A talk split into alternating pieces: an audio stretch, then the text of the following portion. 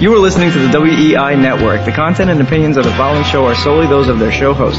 The WEI Network, its staff, and its affiliates are not responsible for its content. Any questions or comments should be made directly to those show hosts. Thanks for listening to the WEI Network. Hi, everybody, and welcome to Peter's Living Room here on the World Entertainment and Information Network. And, you know, if you listen regularly, and I know a lot of you do, I've had some incredible guests talking about such an array of topics. Everything from writing mystery novels to uh, performing on stage or in films and TV, uh, stand up comedy. We've spoken with um, leadership pro- people who run leadership programs and people who are into the paranormal and the uh, I, but I'm really happy today because I feel like today's going to be one of those days that my mental data, the database in my head, is going to increase tremendously.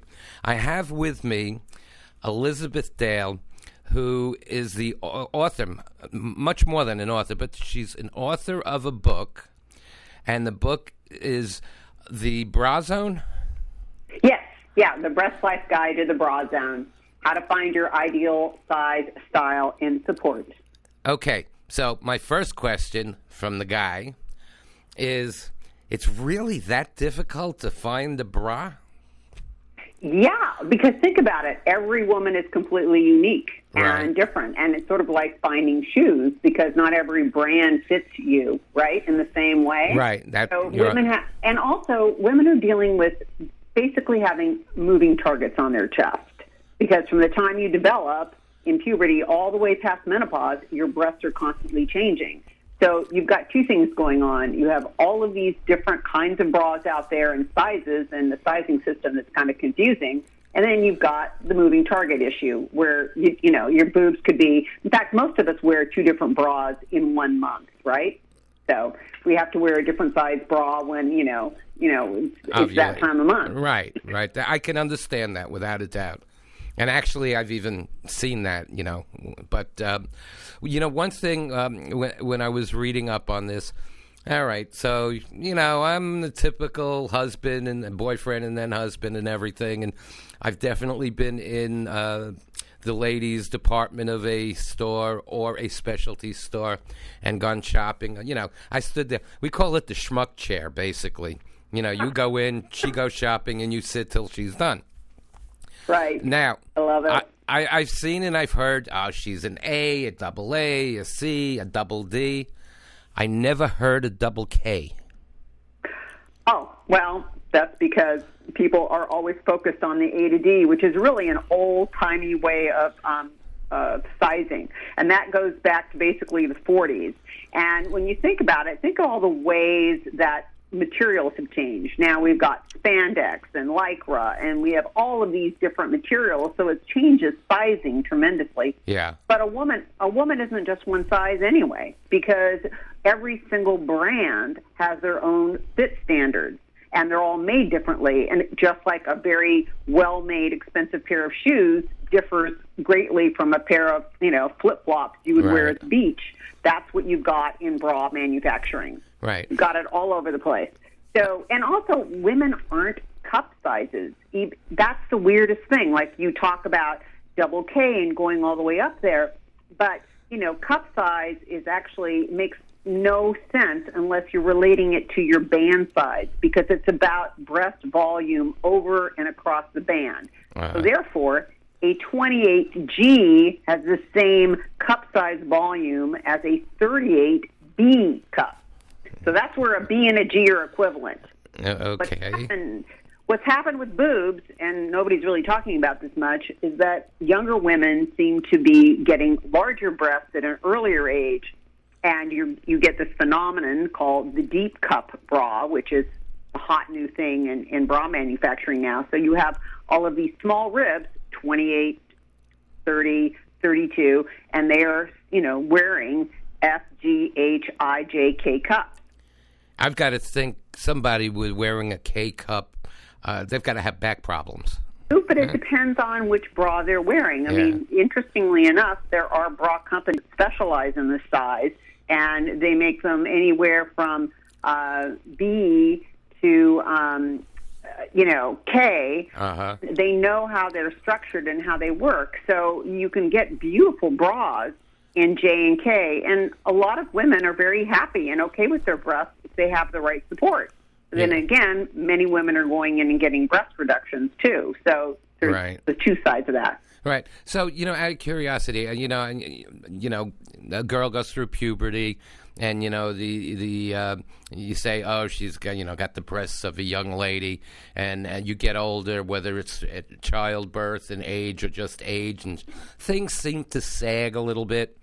Um, So you- you're telling, is it fabric? Is it shape? Uh, what is it that's going to uplift the woman so she feels good and makes it appear like she's got those perky boobs that she had 20 years ago? well, right. Uh, you know, in my case, I just you know want them to like be lifted up past my elbow is what I always say. Um, but You, you don't want to trip.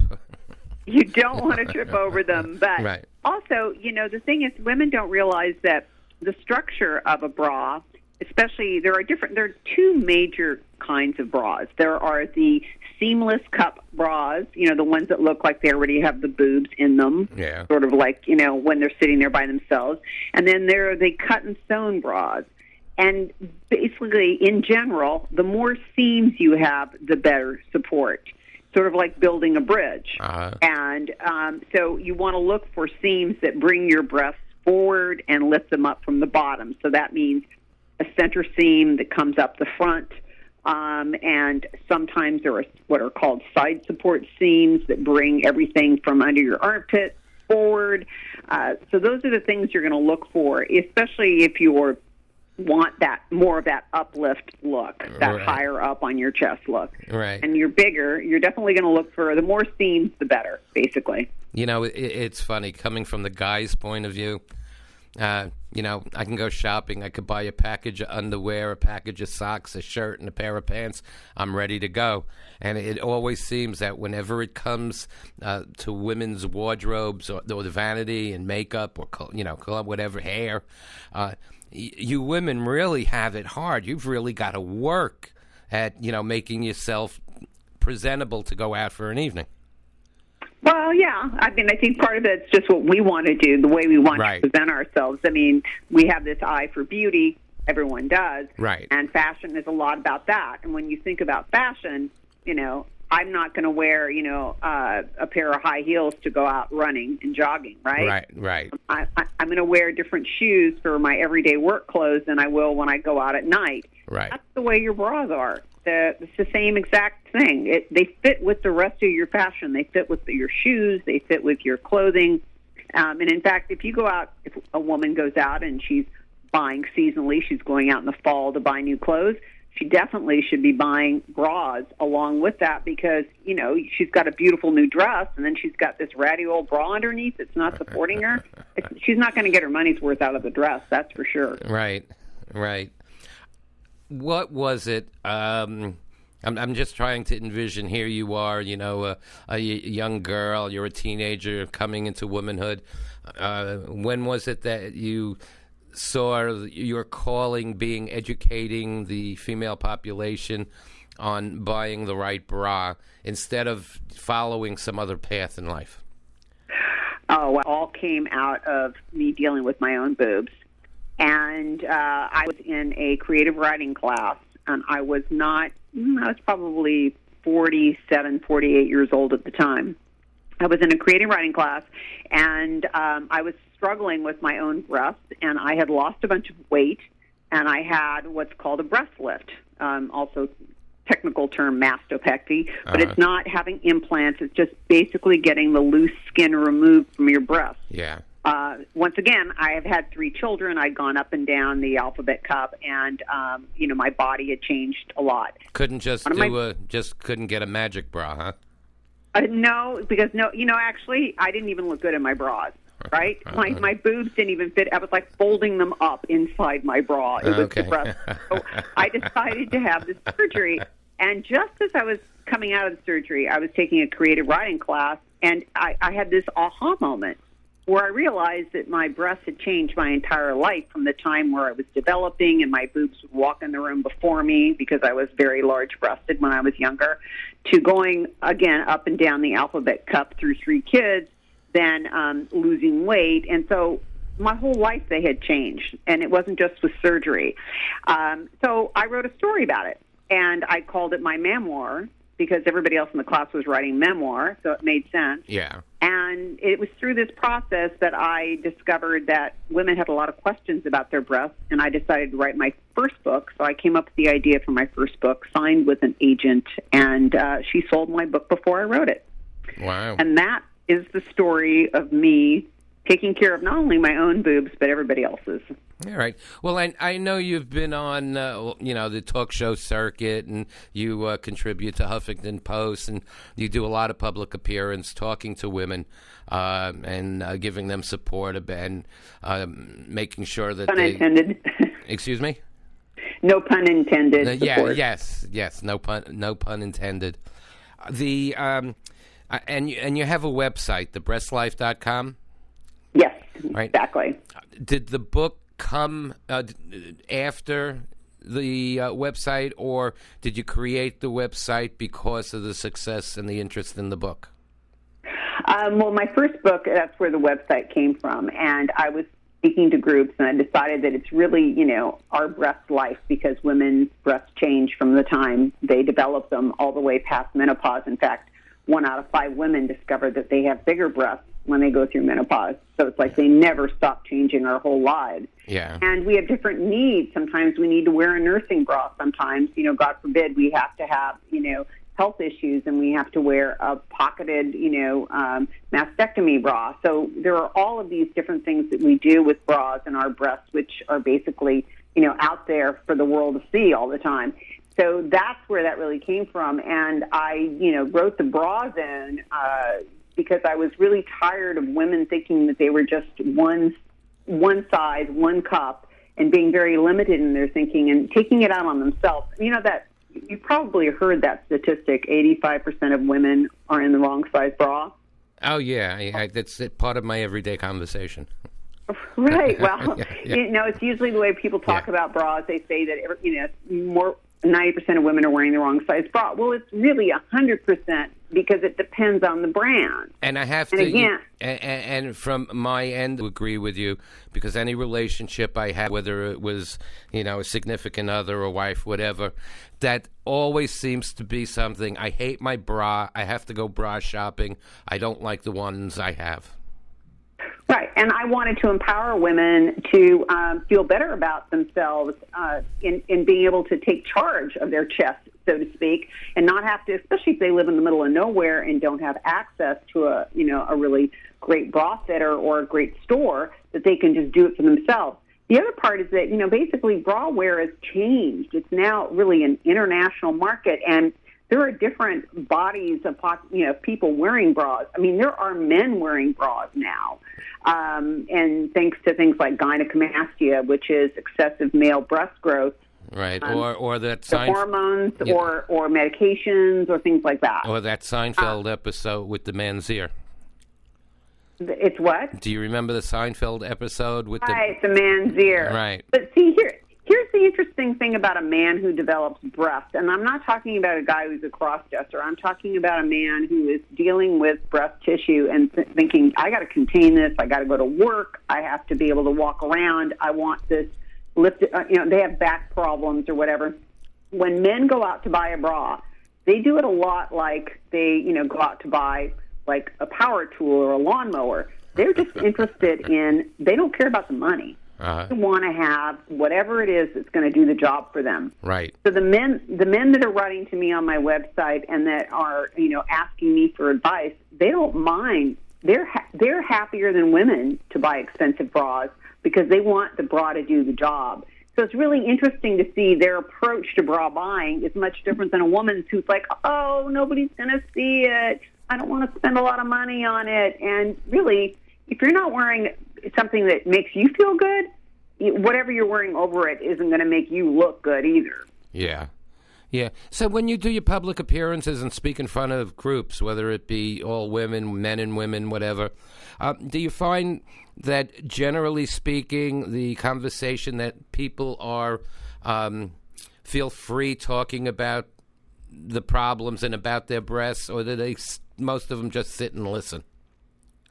Uh, you know, they, it, it depends on the group, but especially if it's all women, then they start opening up about stuff. They can't wait to talk about boobs because, to be honest with you, there is not really a place where we get to talk about them. I mean, we can see them everywhere; they're on, but there's not a lot of discussion about them. And bra fitters see that when women go into a dressing room, if a bra doesn't fit them, they tend to blame their breasts instead of thinking about the style or the brand or whatever. Uh-huh. Take it out on themselves because they don't really see a lot of like just boobs hanging out doing nothing, right? Right.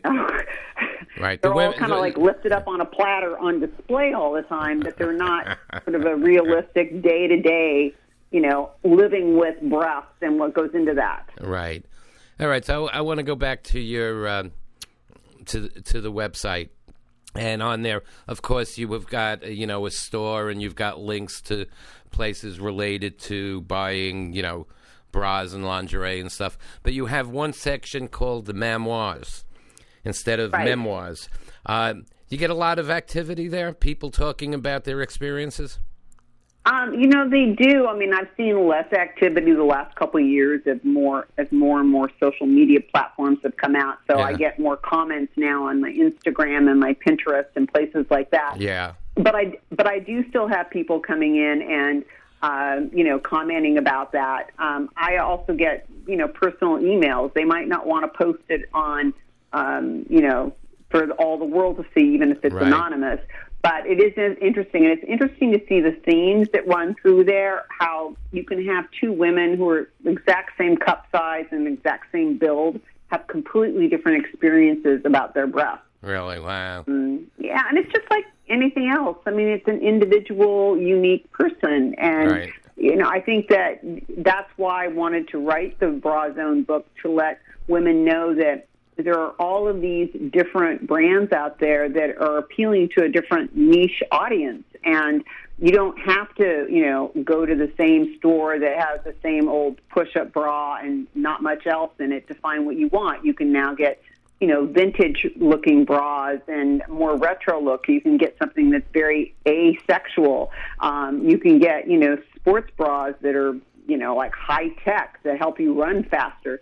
There are all of these different kinds of bras out there. You can, of course, get like super, super sexy, you know, lingerie for the boudoir, but there's just this whole, you know, realm of uh, bras you can, because basically, you know, it's like your breasts. You just they represent different things. They're nurturing. They're sexual. You know, they're all of these different things in your life. They're not just one thing. Right. Without a doubt. Yes. Yeah, so, and you know everybody loves boobs. Let's face it. I don't know anybody who doesn't. I don't either. all right. There you go. Uh, it's a popular uh, topic. All right. So, besides your uh, public appearances, besides uh, breastlife.com, the Bra Zone, the books that you have out, um, I heard you kind of dabble in stand up a little bit. Yes, I started doing that um, last year. I took a stand up class in LA and I kind of got hooked. It's kind of a weird thing. Um, you just you I I took the class, and of course, you know, at the end they always have the class. Right. You, know. you do it like at the improv or something. Um, I, I've done it at different. There's like different theaters in in uh, West Hollywood, yeah. Theater. I've done it at um, the back rooms of the Comedy Store up uh-huh. on Sunset, places like that. Yeah. Um, it's really kind of interesting. I I had no idea that there was this whole you know, culture of stand up in LA that I knew nothing about. Oh, it's and, uh, huge. Uh, I had no idea because I was in, I, I'd actually classes, Comedy Brigade.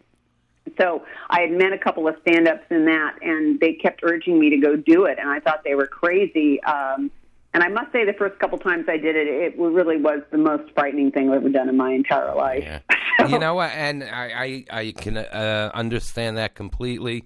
I remember taking stand up uh, comedy years ago when I was in New York and realized that I liked the writing aspect of it. And I like what I do. I don't want to have to be up on stage, you know, with, with quote, a set. But uh, I can uh, I can I can do it uh, in a conversation, and I can you know answer back and kind of let my sick mind go out there. But um, yeah, stand up, and it's not as easy as people think. Oh no, and they don't realize that you have. I mean, the first couple times I was up on stage, all I was focused on was memorizing, memor- remembering my lines, Yeah. remembering the set that I had created because that's what they work with you in a class to come Right. up with your seven minutes, right? Right, right. And um, so I would be terrified on stage, just trying to get through my set and not forget it. But thankfully, um, I talk a lot about being an older woman in Los Angeles, being a single woman and dating, and what that's like in LA. And um, and I, I talk about one of the things about getting older is that you know you you forget things and you don't really care because I could bomb on stage that night and I won't remember in the morning. Um, and the good news about that line is it comes in really handy when I forget my set because I stop and I say, "Oh, you're watching a senior moment right now. I'm having one."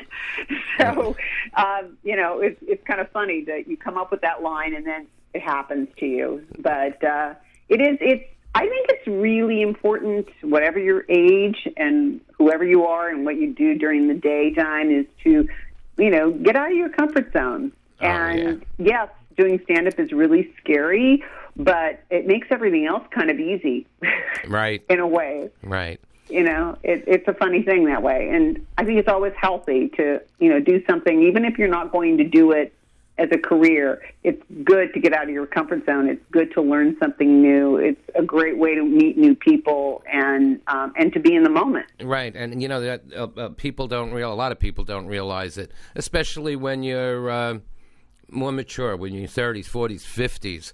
Uh, you've got a career, whatever it might be.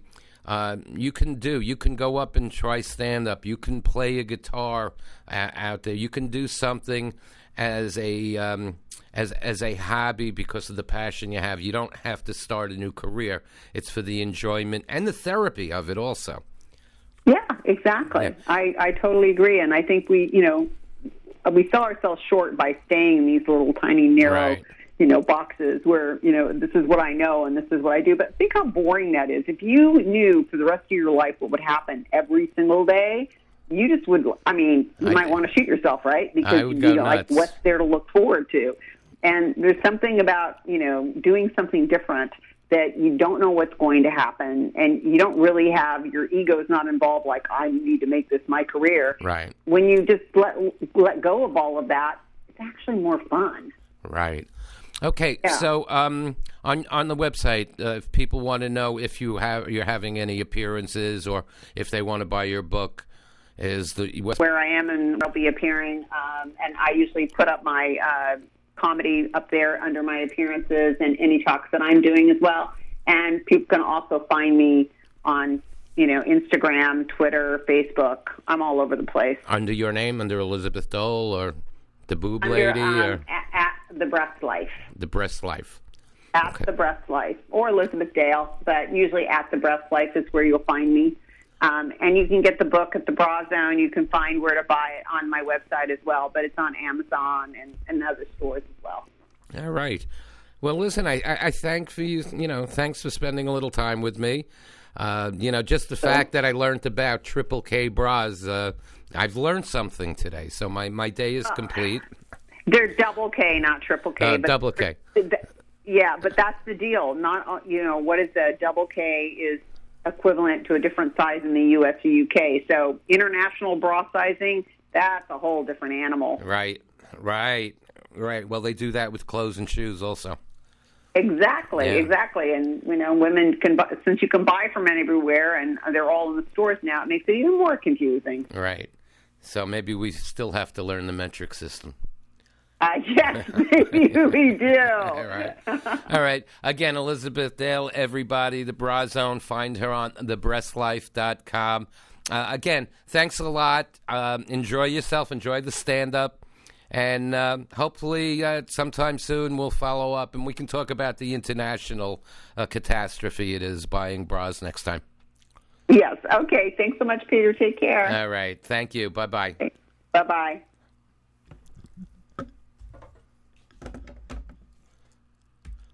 That was Elizabeth Dale, everybody. I hope you learned something about buying bras. Uh, check her out. Check out her book. She's a very smart lady and a pretty interesting career uh, talking about the different sizes and shapes of breasts. I'm Peter from Peter's Living Room.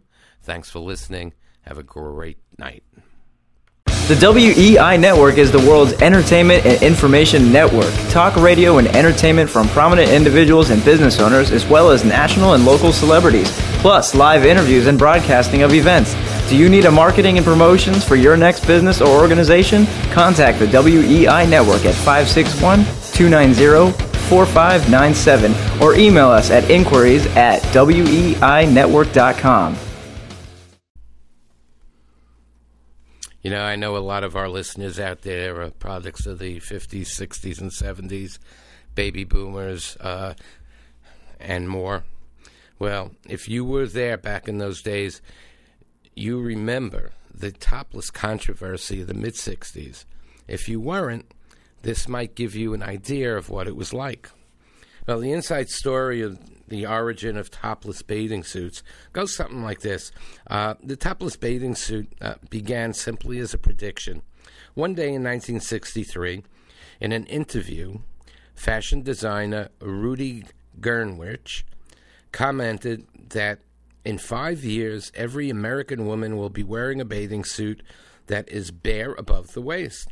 After saying it, he realized that if he didn't make that topless suit immediately, somebody else would. But the question was should he?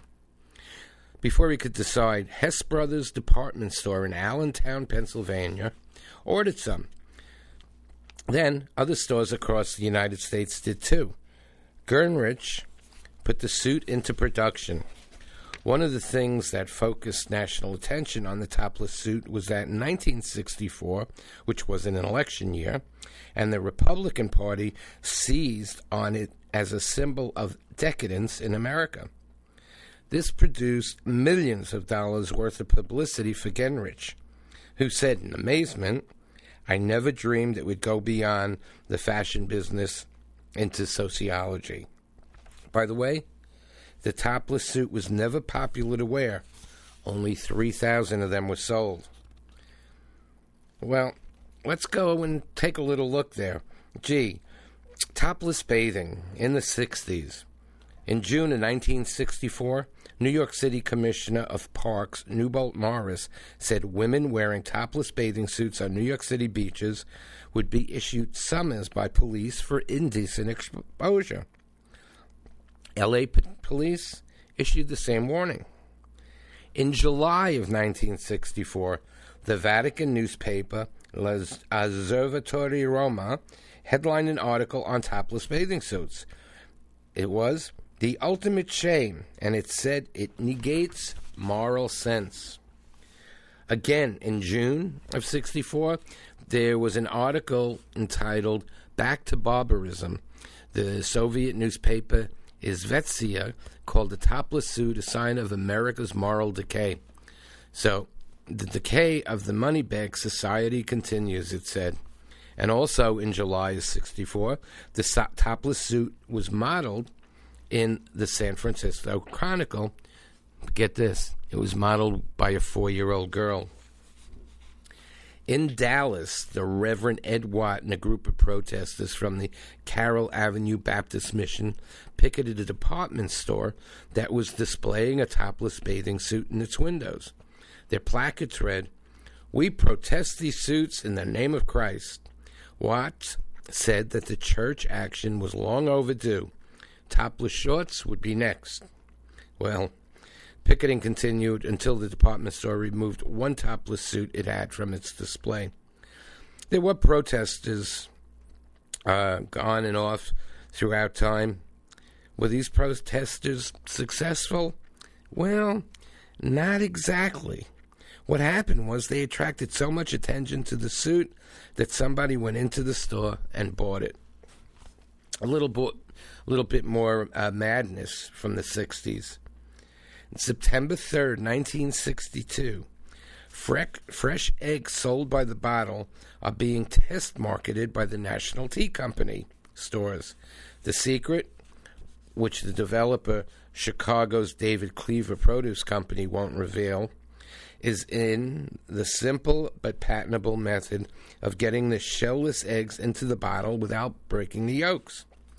Well, the eggs readily pour out of the bottle one at a time, yolks cushioned by the whites.